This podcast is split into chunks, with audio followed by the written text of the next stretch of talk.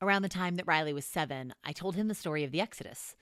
Specifically, I included the plagues and included more details now that I probably wouldn't recommend for age seven, but I basically listed the plagues and stopped before Passover, emphasizing especially Pharaoh's stubbornness and refusal to let them go or the way he changed his mind back and forth, back and forth.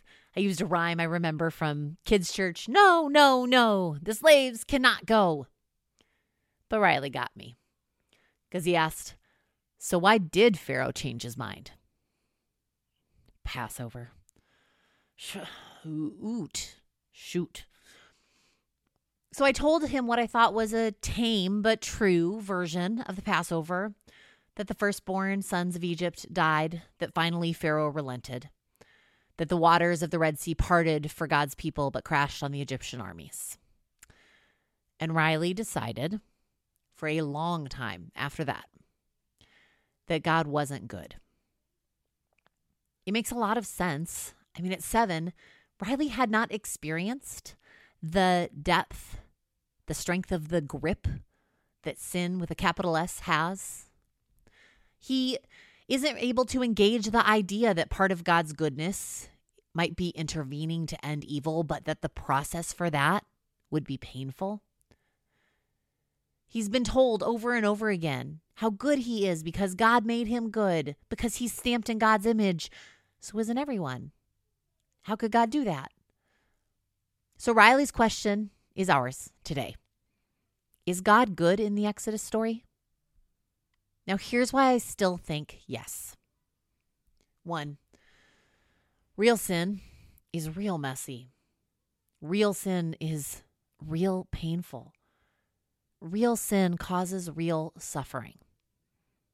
And for any of us who are coming to the Exodus needing to adjust our lenses such that we see it through the eyes of those on the margins, through those who have been oppressed, who have been the ones to suffer, it's important that we be sure we are clear eyed about this reality.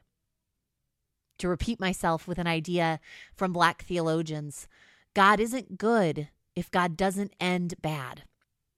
Put another way, my friend who has since passed away, a black pastor named Jared Willis, and he once told me, Jericho's only bad news if you're inside. Now, perhaps though, most compelling to me is how God feels about these kinds of things. I'm convinced God laments that this is how it has to be. God doesn't gloat, God isn't callous, God laments it. In the Midrash, a theological commentary, extension conversation of scripture in the Jewish community, if you will, there is this note about this story. The Egyptians were drowning in the sea. At the same time, the angels wanted to sing before God. And the Lord God said to them, My creations are drowning, and you are singing before me? I think this is the posture of our God. Similarly, we see it be true when we meet God in Jesus. Take, for example, how Jesus feels about Jerusalem, not necessarily as a geographical place, but as a symbol for the heartbeat of the community that is meant to shine God's character to the world, to live in a way that matches who God is and invite others to do the same.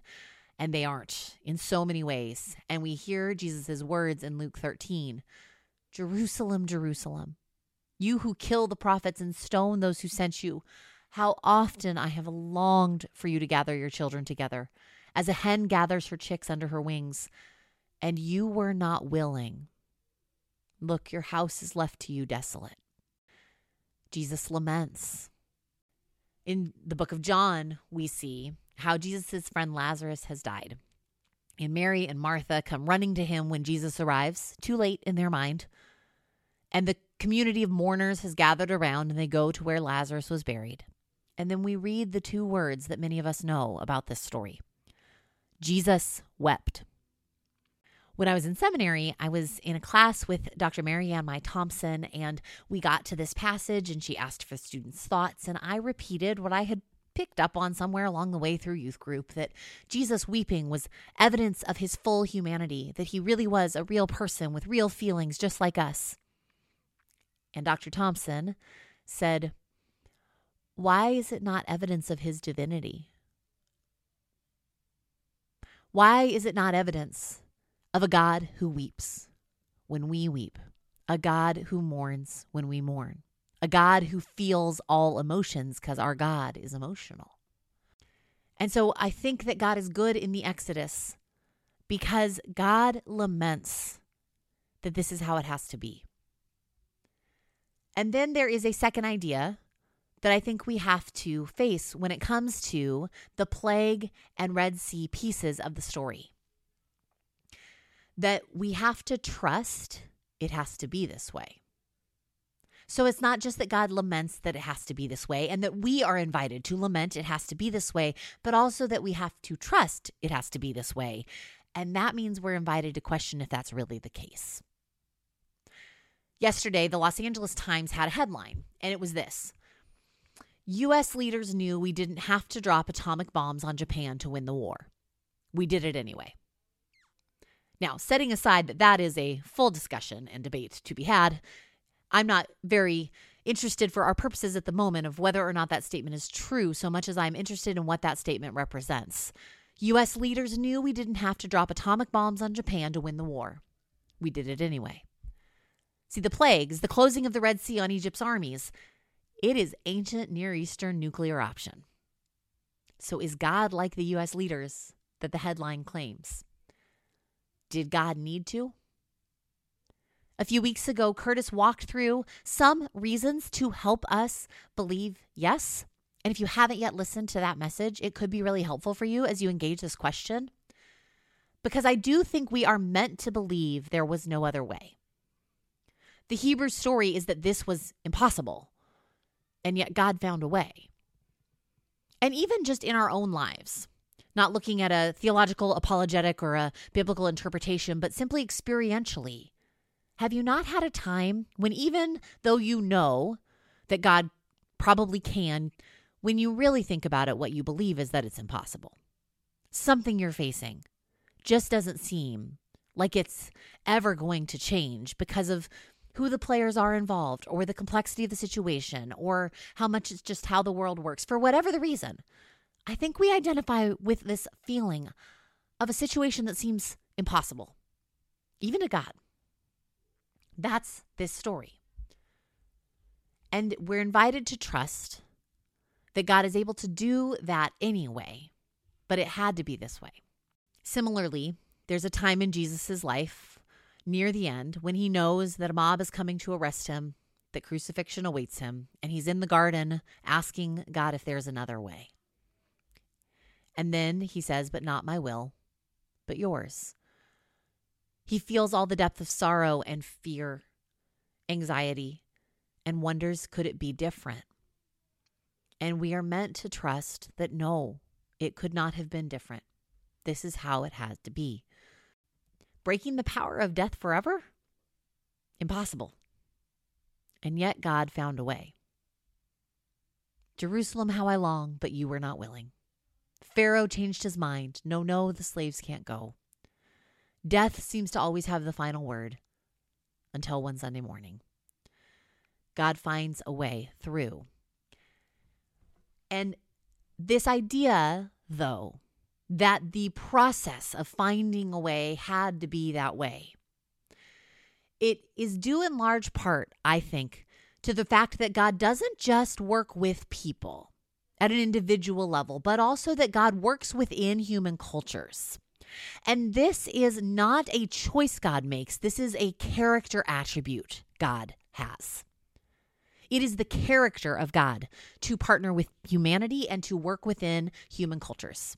God does not have a single universal way of relating to every community in every time and place across history. God contextualizes in ways that probably make us a bit uncomfortable if we're honest. But God is committed to working both with people and within cultures. And so we would find that the way God gets things done is bound up with the realities of the community that God is working with. Another theme to keep in mind is that people suffer for the sins of the powerful. The pharaohs of the world, when they cling to, grab hold of, won't let go of their power, it's people who suffer for that. That's how it works. It's a major biblical theme, not just in the Exodus story, but beyond. Every empire causes suffering for the people, and God continually stands against it. But it's not just a biblical theme, it is a reality in the world at large.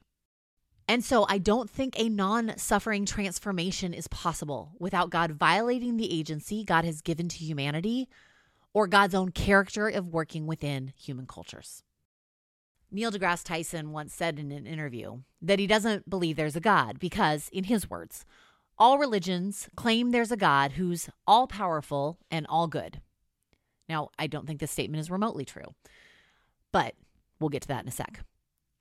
And then he went on to say that he looks at the world's pain and thinks, therefore, there could not be a God. Now, I want to quibble because the all powerful, all knowing, all present deity idea needs nuance. The Bible speaks of God who is all powerful in capacity. But our story is also a God who self limits as part of their character, most notably in becoming a human in Jesus. We have a tension an all powerful God in capacity, a self limiting God in character, and both are true. If you'll remember, sometimes we've talked about our faith a bit like a web where anchor points create needed tension for one another, and this is one of them. Another tension God gets their way, and God doesn't get their way. For 400 not literal years, God has not gotten their way. Their firstborn is suffering at the hand of an oppressive empire, and God's fed up. Done. Full of the passion of a mama bear for their cub a la Hosea 13:8. In fact, Old Testament scholar Walter Brueggemann goes so far as to call God irrational. It reminds me a bit of a time when Riley was about four months old, and I had to take him on a work trip with me to Las Vegas. I was working with this church. I had just joined their staff. They went to talk with various other churches in that area and kind of learn from them. Now, Riley was um, not a good sleeper. I was exhausted beyond all reason. I was really sad because I had left an old job I loved in order to be at this new job with this new church. And I was uh, annoyed and increasingly anxious because this new church had a couple of men who were a little bit more misogynistic than I would have preferred for coworkers. I was closer than I realized to irrational, but, but came into sharp clarity when, while walking down the Vegas Strip, I was crossing at a crosswalk and a car zoomed up far too tight, slammed on their brakes, jerks on back as it stops, and I turn and look through that windshield and went full mama bear on that driver. And I yelled at them in the middle of the Las Vegas Strip, You will stop! I kid you not. I was irrational in my passion for my infant son in the face of the overwhelming selfishness of that driver in that city. What if irrational passion is a good thing too? I think of Narnia when Susan begins to realize that this Aslan, that Mr. Beaver is describing, is a lion. It changes her entire view of Aslan that she had had before to realize this. And so she asks, Wait, so is he quite safe? And Mr. Beaver is incredulous. Is he safe? Of course he's not safe, but he's good.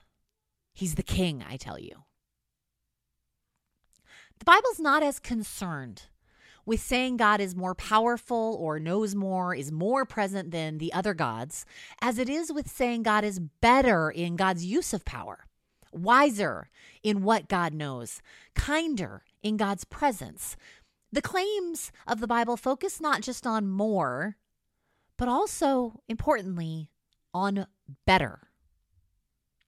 I think Exodus invites us to consider that God is better because they're not arbitrary. Because God laments it has to be this way and invites us to lament that too. Because God tries all they can first. Because God does indeed set their people free. Because God can calm the chaos and end evil. So, can God be trusted when it comes to the idea that it has to be this way? Is God good in the Exodus? If God laments it has to be this way, then yes. If God can be trusted that it has to be this way, then yes. In other words, yes, if we can trust the character of God. Now, I think this does have a bit of a risk of seeming 10,000 feet up, but we also know what God is like on the ground. We have a Jesus who came close, entered in, suffered with.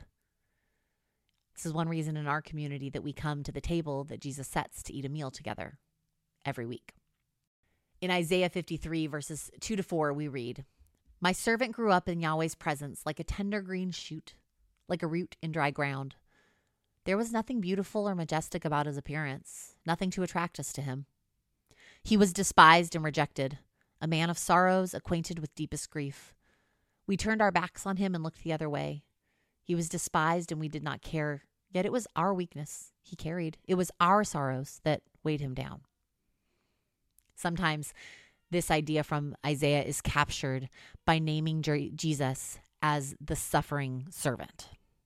The suffering servant. In Egypt, you suffer as a servant to the god Pharaoh and the god Ra and all the other gods of Egypt around them. Who is this Yahweh?